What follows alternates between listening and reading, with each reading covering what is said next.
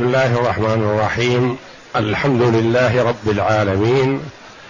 والصلاة والسلام على نبينا محمد وعلى آله وصحبه أجمعين. وبعد. بسم الله. أعوذ بالله من الشيطان الرجيم.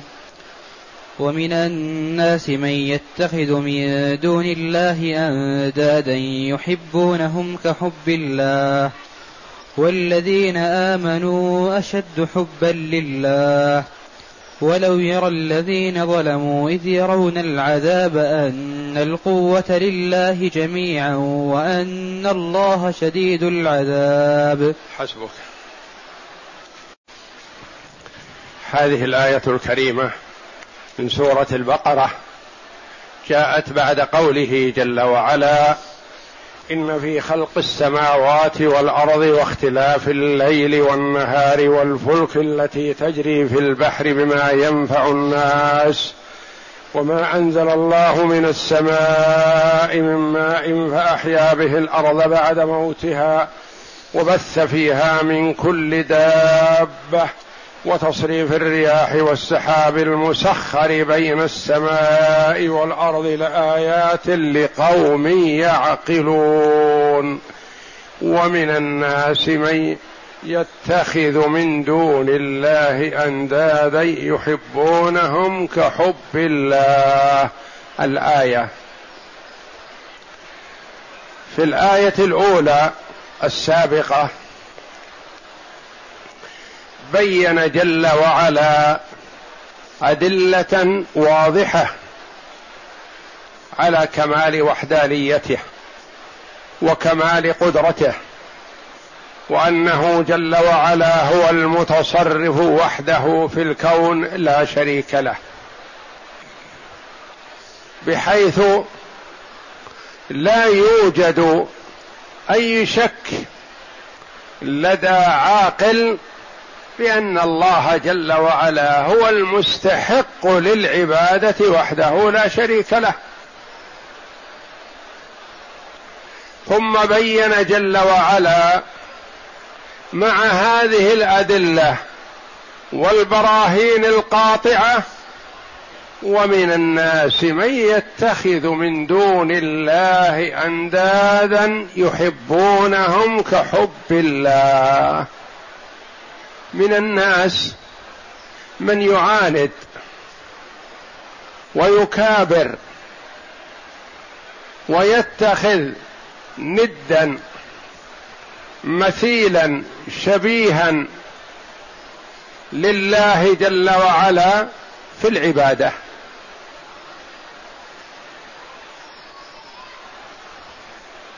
ومن اتخذ هذا فقد كابر. وعاند ورد الحق مع وضوحه وبيانه. ومن الناس من يتخذ من دون الله أندادا. والند كما تقدم هو الشبيه والنظير. والله جل وعلا لا شبيه له. ولا نظير له على حد قوله جل وعلا ليس كمثله شيء وهو السميع البصير. يتخذون أشجارا وأحجارا وأصناما وأمواتا وغيرهم يعبدونهم كما يعبدون الله. والعاقل يدرك أن هذه الأصنام لا تملك لنفسها شيئا فضلا عن غيرها. فالحجر والشجر والصنم والميت هل يملك لنفسه شيء؟ لو كان يملك شيئا لبدأ بنفسه ونفع نفسه.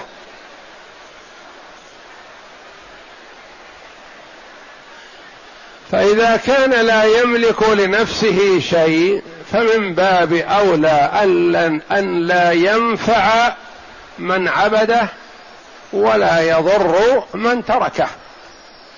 ليس بيده من الأمر شيء.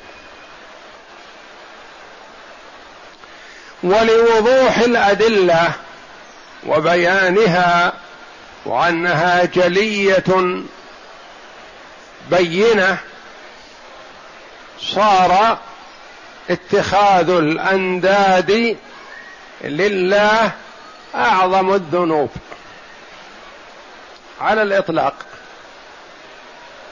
كما جاء في حديث عبد الله بن مسعود رضي الله عنه سألت النبي صلى الله عليه وسلم أي الذنب أعظم؟ قال أن تجعل لله ندا وهو خلقك. أعظم الذنوب على الإطلاق هو الشرك بالله وهو أظلم الظلم لأن صرف حق مخلوق لمخلوق آخر ظلم. وأظلم منه وأشقى صرف حق الخالق سبحانه وتعالى للمخلوق. ولهذا قال لقمان عليه السلام لابنه كما قص الله جل وعلا في كتابه يا بني لا تشرك بالله إن الشرك لظلم عظيم. فهو أظلم الظلم وهو أكبر الذنوب وأعظمها وهو الذي أخبر الله جل وعلا في كتابه أنه لا يغفره.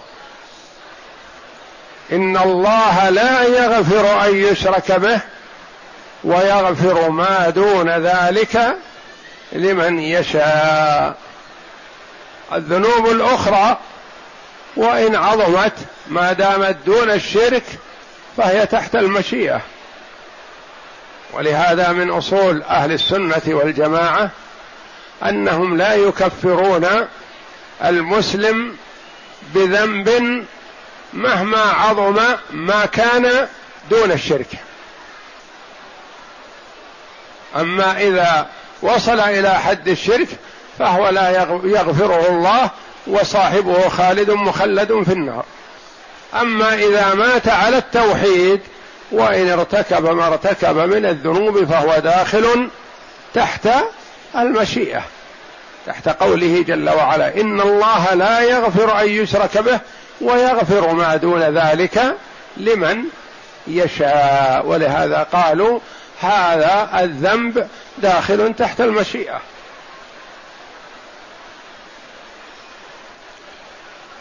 فأظلم الظلم وأعظم الذنوب هو الشرك بالله. ومن الناس من يتخذ من دون الله أندادا. يتخذ مع الله ندا يعبده ويعبد الله. والله جل وعلا يقول في الحديث القدسي أنا أغنى الشركاء عن الشرك. من عمل عملا أشرك معي فيه غيري تركته وشركه. لأن الله جل وعلا غني لا يقبل المشاركة. أي عمل عمله عمله العبد لله ولغيره تركه الله جل وعلا ولا يثيب عليه. ولهذا الرياء يحبط العمل. لأن المرء يعمل العمل ظاهره أنه لله وهو يرائي به مخلوقا من المخلوقين. فلا يستفيد منه صاحبه ولا ينتفع به. ومن الناس من يتخذ من دون الله أندادا يحبونهم كحب الله. يحبونهم المحبة ضد البغض.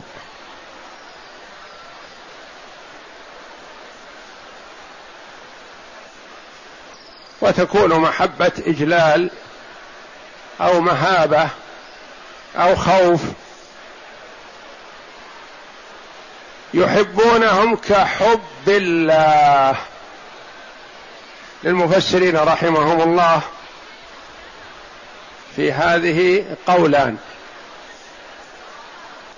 يحبونهم يعني كما يحبون الله. يعني الذين يتخذون أندادا يحبون آلهتهم وأندادهم كما يحبون الله. هذا قول. يحبونهم يعني كمحبتهم لله. محبة إجلال وتعظيم وخوف ورجاء. القول الثاني يحبونهم كحب الله يحبونهم كما يحبون المؤمنين الله تبارك وتعالى. يعني يحبون آلهتهم كما يحب كما يحب المؤمنون ربهم جل وعلا. أندادا يحبونهم كحب الله. والذين آمنوا أشد حبا لله. هذه الجملة تقوي المعنى الأول. يحبونهم كحب الله يعني يحبونهم. كما يحبون الله والمؤمنون أشد حبا لله لأن المؤمنين يحبون واحدا. وأولئك يحبون الله ويحبون الآلهة فمحبتهم موزعة.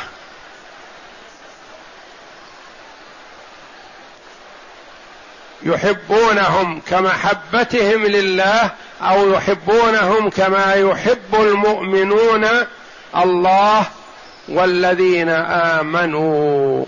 والإيمان كما عرفنا هو قول وعمل واعتقاد. فليس قولا باللسان فقط ولا عمل بالأركان فقط. ولا اعتقاد بالقلب فقط بدون عمل ولا قول.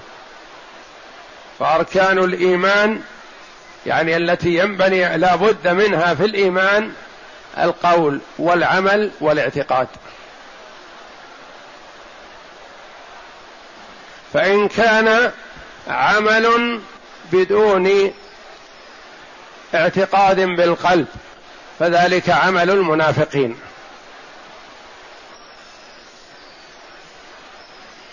وإن كان تصديق بالقلب بدون عمل ولا قول فذلك باطل لأن العمل يصدق الاعتقاد. ومن الناس من كان يؤمن بوحدانية الله لكنه لا يعمل فلا ينفعه ذلك. فلا بد من القول باللسان شهادة لا إله إلا الله وأن محمد رسول الله والنطق بما يلزم النطق به. والعمل بالجوارح الصلاة والصيام والزكاة والحج وغير ذلك من الأعمال. والاعتقاد بالقلب الإيمان بوحدانية الله جل وعلا وأنه واحد أحد فرد صمد والإيمان بربوبية الله والإيمان بأسماء الله وصفاته. والذين آمنوا اتصفوا بصفة الإيمان. أشد حبا لله أقوى وآكد من محبة المشركين لأندادهم أو محبة المشركين لله. لأن محبة المشركين ايا كانت لأندادهم أو لله فهي مشروكة وليست خالصة. ومحبة المؤمنين لله خالصة.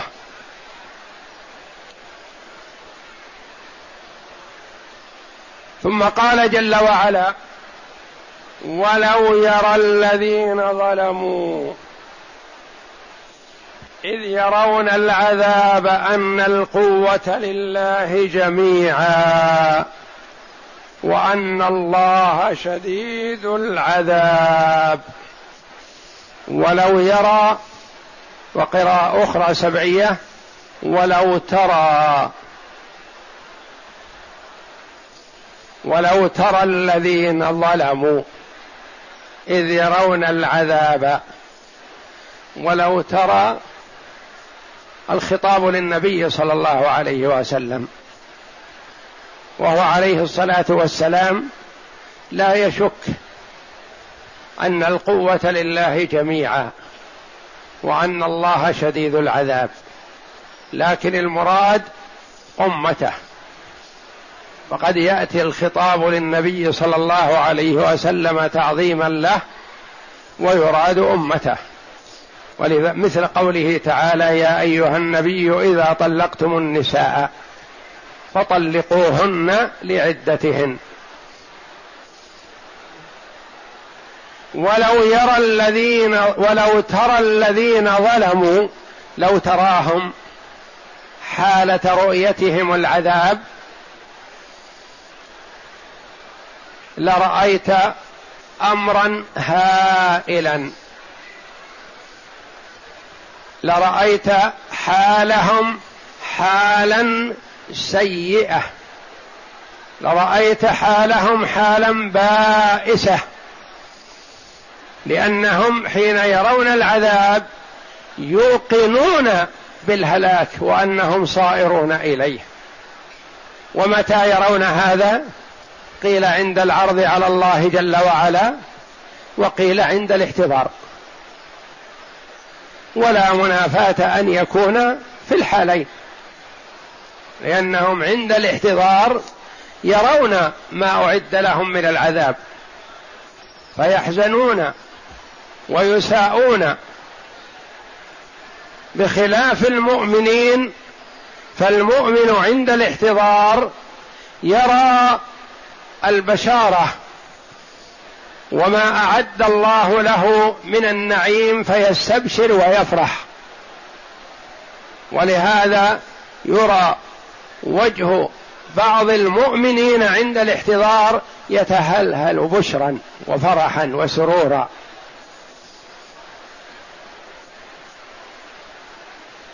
والكافر عند الاحتضار كما جاء في الحديث تتفرق روحه في جسده فتنزع كما ينزع السفود من الصوف المبلول. السفود الشوكة ذات الرؤوس المتعددة الكثيرة. إذا كانت في صوف مبلول فإنها لا تنتزع إلا بانتزاع شيء من الصوف معها.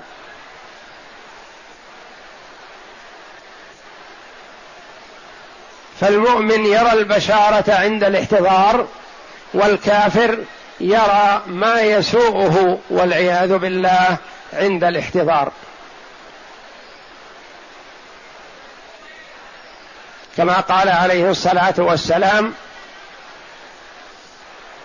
من أحب لقاء الله أحب الله لقاءه ومن كره لقاء الله كره الله لقاءه.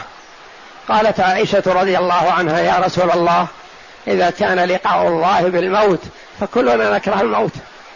قال ليس هذا يا عائشة وإنما المؤمن إذا احتضر بشر فأحب لقاء الله فأحب الله لقاءه. وإذا والكافر إذا احتضر رأى ما يسوءه فكره لقاء الله فكره الله لقاءه. ولو ترى الظالمين إذ يرون العذاب أن القوة يعني لعلموا أن القوة لله جميعا وعلموا أن الله شديد العذاب لأنهم في حال الدنيا ما لو علموا هذا لخافوا من الله ولعملوا بالطاعات لكنهم ما علموا. ما توقعوا أن المسألة تصل إلى هذا وأن هذا وأنه كفر وموت ولا بعث بعده. لكن إذا عاينوا العذاب صار الأمر شيء معاين محسوس. ولهذا عند معاينة العذاب لا ينفع نفسا إيمانها لم تكن آمنت من قبل. كإيمان فرعون لما أدركه الغرق قال آمنت أنه لا إله إلا الذي آمنت به بنو إسرائيل وأنا من المسلمين. قيل له الآن وقد عصيت قبل وكنت من المفسدين؟ الآن تتوب؟ الآن تؤمن؟ ما ينفع. لأن المرء إذا عاين العذاب وعاين ملائكة العذاب اطلع على ما أعد الله له من العذاب يؤمن. فلا ينفعه الإيمان حينئذ مثل ما إذا طلعت الشمس من مغربها. لا ينفع نفسا إيمانها لم تكن آمنت من قبل أو كسبت في إيمانها خيرا. ولو ترى الذين ظلموا إذ يرون العذاب أن القوة لله جميعا وأن الله شديد العذاب. يدرك لعرفوا وأدركوا حينما يعينون أن القوة لله وحده وأن آلهتهم وأندادهم لا تغنيهم من الله شيئا. وأن الله شديد العذاب. يعني عذاب الله شديد. القراءة الأخرى ولو يرى الذين ظلموا اذ يرون العذاب. لو يرى الذين ظلموا يروا حينئذ. هذه تكون علمية والأولى بصرية. ولو يرى الذين ظلموا لو علموا حقيقة ما أعد الله لهم من العذاب لعلموا أن القوة لله جميعا وأن أندادهم لا تغنيهم من الله شيئا.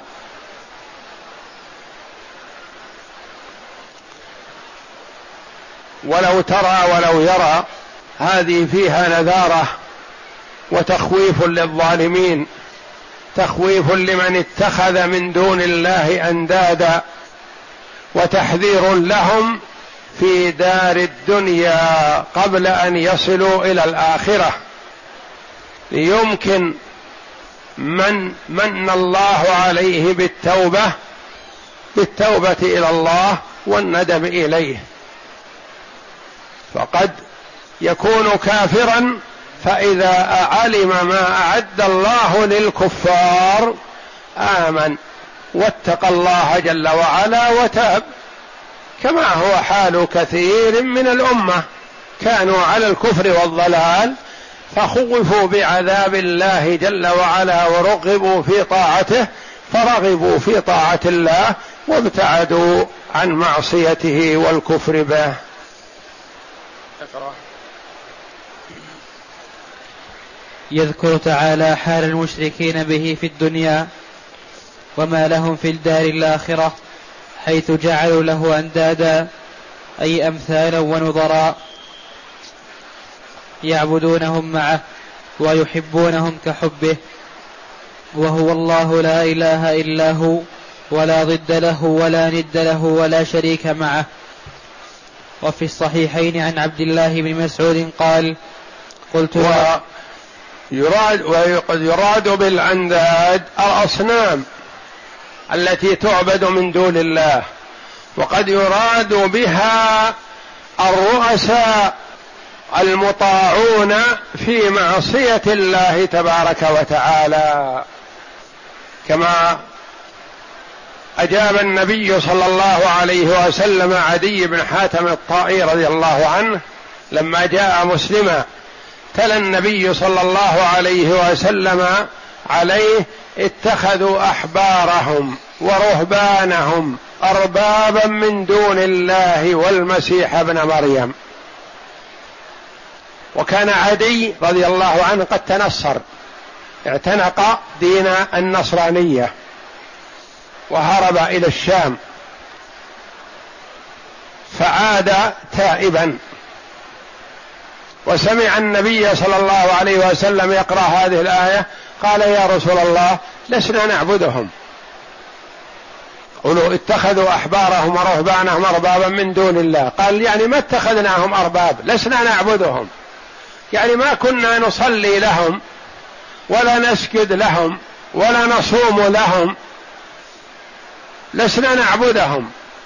فقال أليسوا يحرمون عليكم ما أحل الله فتحرمونه ويحل ويحلون لكم ما حرم الله فتحلونه قال بلى إذا قالوا لنا هذا حلال قلنا حلال وإن كان محرما عند الله وإذا قالوا لنا هذا حرام حرمناه وإن كان حلال عند الله فقال عليه الصلاة والسلام فتلك عبادتهم.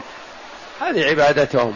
ما يلزم من العبادة السجود والركوع لهم وإنما هي كذلك مع طاعتهم في معصية الله طاعتهم في تحريم الحلال وتحليل الحرام عبادة لهم من دون الله. فقد يراد بها الأصنام ويراد بها الرؤساء والقادة المعبودون من دون الله المطاعون في معصية الله من هؤلاء. وفي الصحيحين عن عبد الله بن مسعود قال قلت يا رسول الله أي الذنب أعظم؟ قال أن تجعل لله ندا وهو خلقك. يعني هو الذي خلقك. ورزقك وأعطاك ما أعطاك جل وعلا بفضله ومنته ثم تجعل له ندا يعني مثيلا تعبده مع الله. فلا يليق بالعاقل أن يكون الله هو الخالق والرازق والمحيي والمميت والعبادة تصرف لغيره. ولجهل كثير من الكفار ومنهم كفار قريش يعترفون بتوحيد الربوبية بأن الله هو الخالق الرازق المحيي المميت وينكرون توحيد الألوهية حيث قالوا أجعل الآلهة إلها واحدا إن هذا لشيء عجاب. كيف يكون عجاب وحده الخالق هو وحده الرازق؟ فإذا هو وحده المعبود فلا يليق أن يكون هو وحده الخالق الرازق المحيي المميت وغيره يعبد معه نعم. وقوله والذين آمنوا أشد حبا لله ولحبه ولحب ولحب ولحبهم لله وتمام معرفتهم به وتوقيرهم وتوحيدهم له لا يشركون به شيئا بل يعبدونه وحده ويتوكلون عليه. لأن عبادة المؤمنين لله خالصة. لا يشركه فيها أحد.